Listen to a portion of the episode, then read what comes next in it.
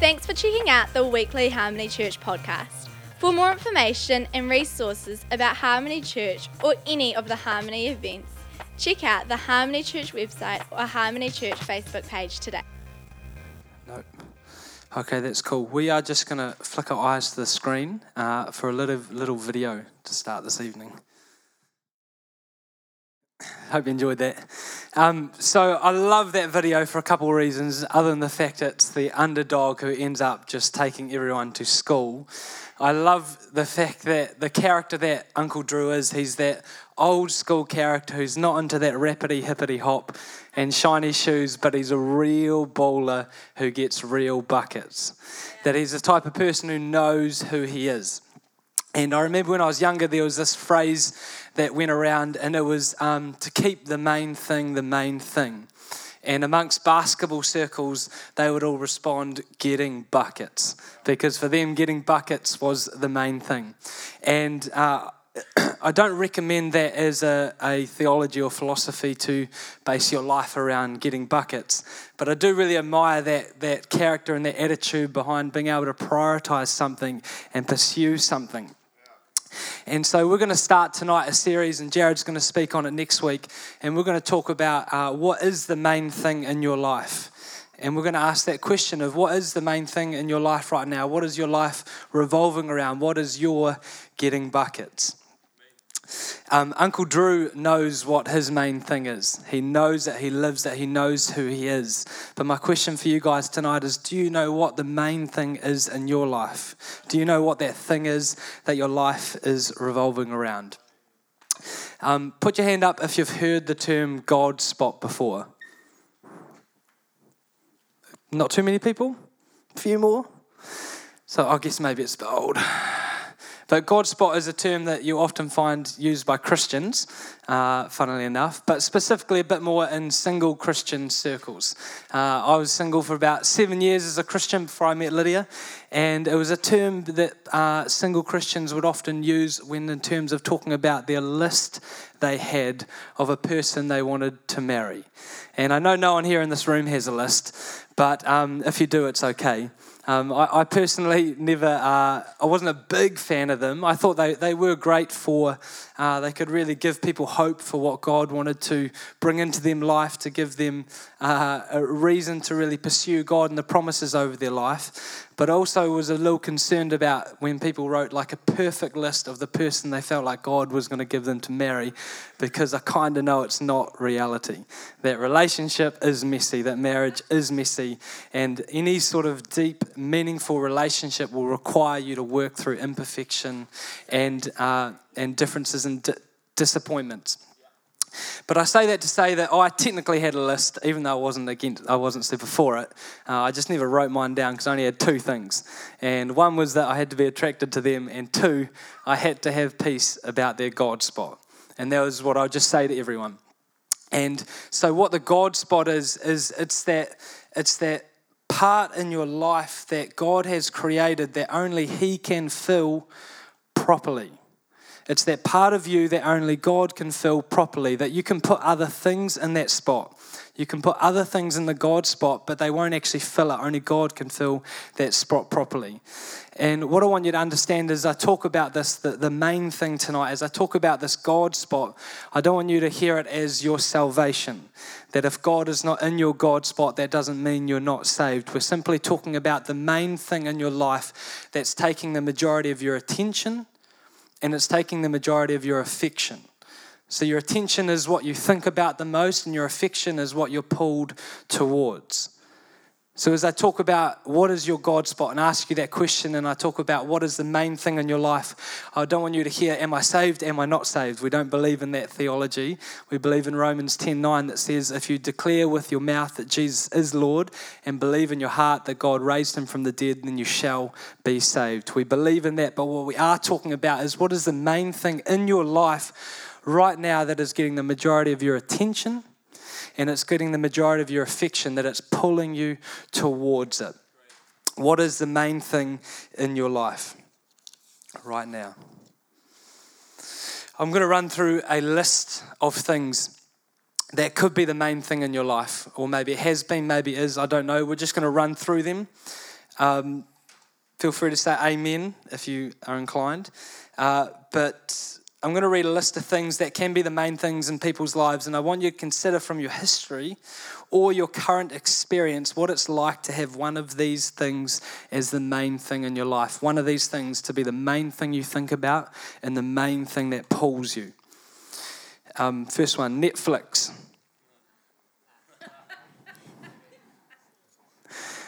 Star Wars. Rugby basketball, friends, a new relationship. A lot of people put their hand up. Being right, money, alcohol, other people's thoughts. Getting a little more real, your body, your work pornography or masturbation, social media, family, yourself, and even Jesus fits in there. Pretty much everything I read on that list, except for Star Wars and Netflix, uh, has been the main thing in my life at one point or another. Pretty much everything on that list I read out has been the main thing in my life, one way or another. And so I know what it's like for those things to be the main thing in your life. And I, what I want you to think about is like, not everything I read there is inherently bad or evil. It's just not designed to be the main thing in your life. And I'd love you for you to consider tonight what life looks like when these things are the main thing in our life, and what life could look like if we decide to embrace Jesus as the main thing in our life ongoing. I'd love for you to consider what, it, what it's actually like for money to be the main thing in your life. For it to be the thing that consumes the majority of your thought life.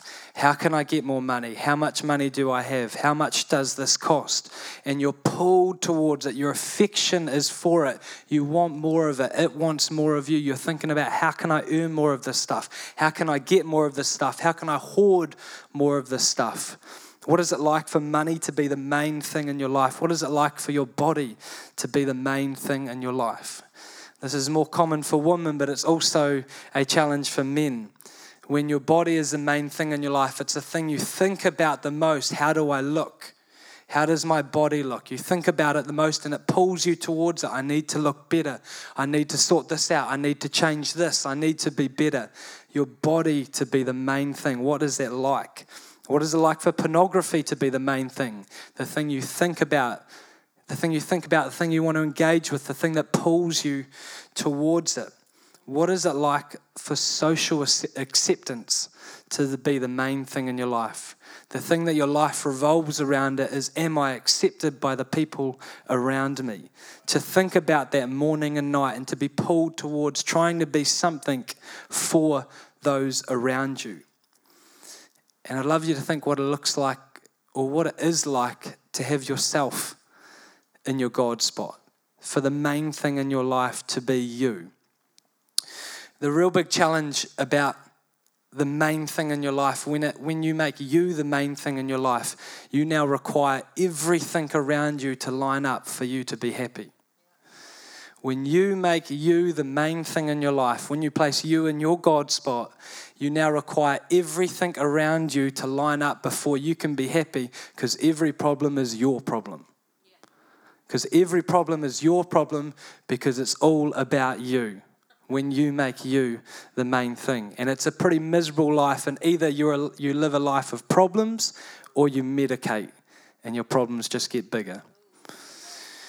And then, of course, what life could look like to have Jesus in the God spot, to have God in the God spot all those things I listed, not all of them are inherently bad. They just weren't created to be the main thing in your life. And even though you may experience highs from these other things, you may experience moments of pleasure from these other things, all they will do in the end is highlight their lack of ability to fill that God spot.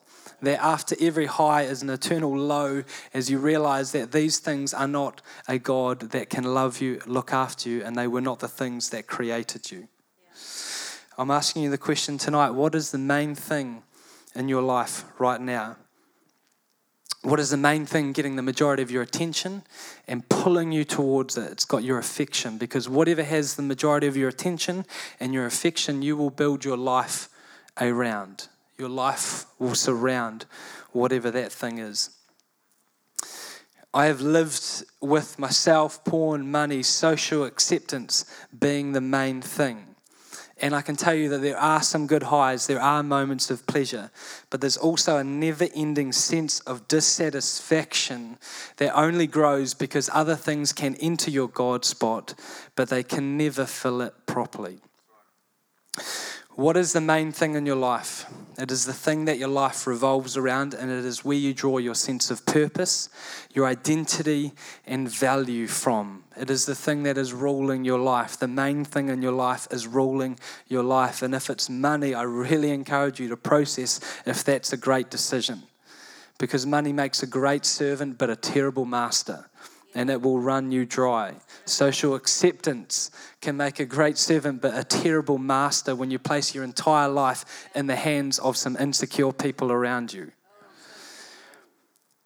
What is the main thing in your life? It is a thing where you draw your sense of purpose, identity, and value from. What do you want to be drawing your main sense of purpose, identity, and value from?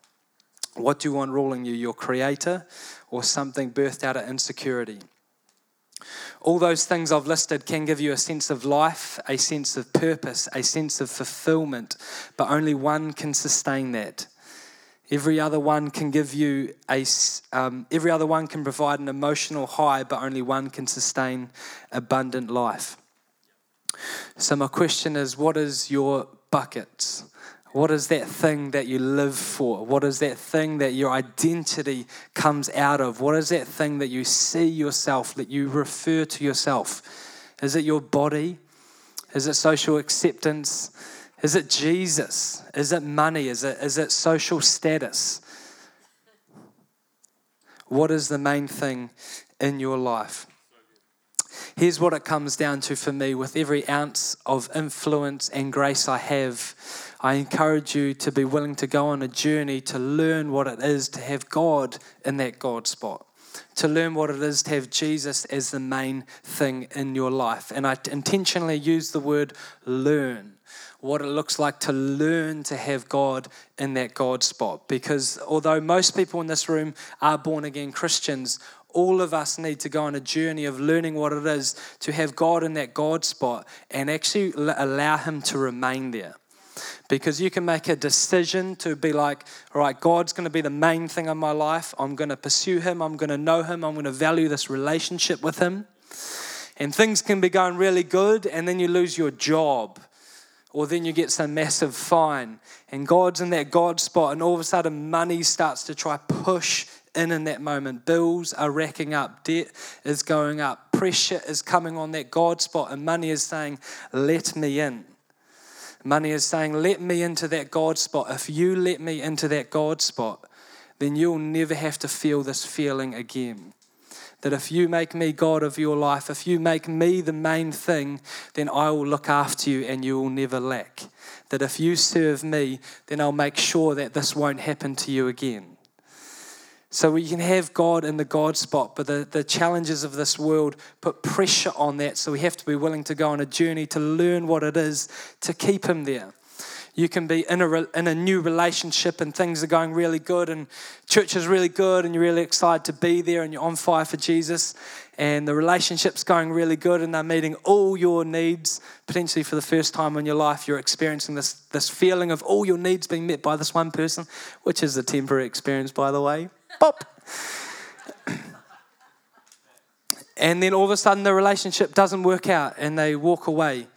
And and this pressure gets put on your God spot. This pressure gets put on the main thing in your life, which is Jesus. And that pressure is the desire to make uh, your future husband or wife or partner your, your everything to make that your main thing. That if you can just get a husband, if you can just get a wife, if you can just be chosen, things will be okay and you'll never have to feel this feeling of disappointment again. I invite you to, to go on a journey to learn what it is to have God in your God spot, for Jesus to be the main thing in your life through the pressures that come against us in this world. I want to ask you the question though for tonight like, where, what is the main thing in your life? What is the main thing in your life right now? I want you to learn because the best thing you can do with your God spot is allow God into that space. Um, if the worship band could just start to come up, be great. I'm just going to finish uh, by sharing a couple stories. Um, they both come out of the Gospels, Matthew and Luke. Uh, the first one comes out of Matthew chapter 19 and it speaks of the rich young ruler. And it is a situation where Jesus is, is teaching, and this man comes up to Jesus, and he's quite a wealthy man, and he says to Jesus, Hey man, like, what do I have to do to do life with you?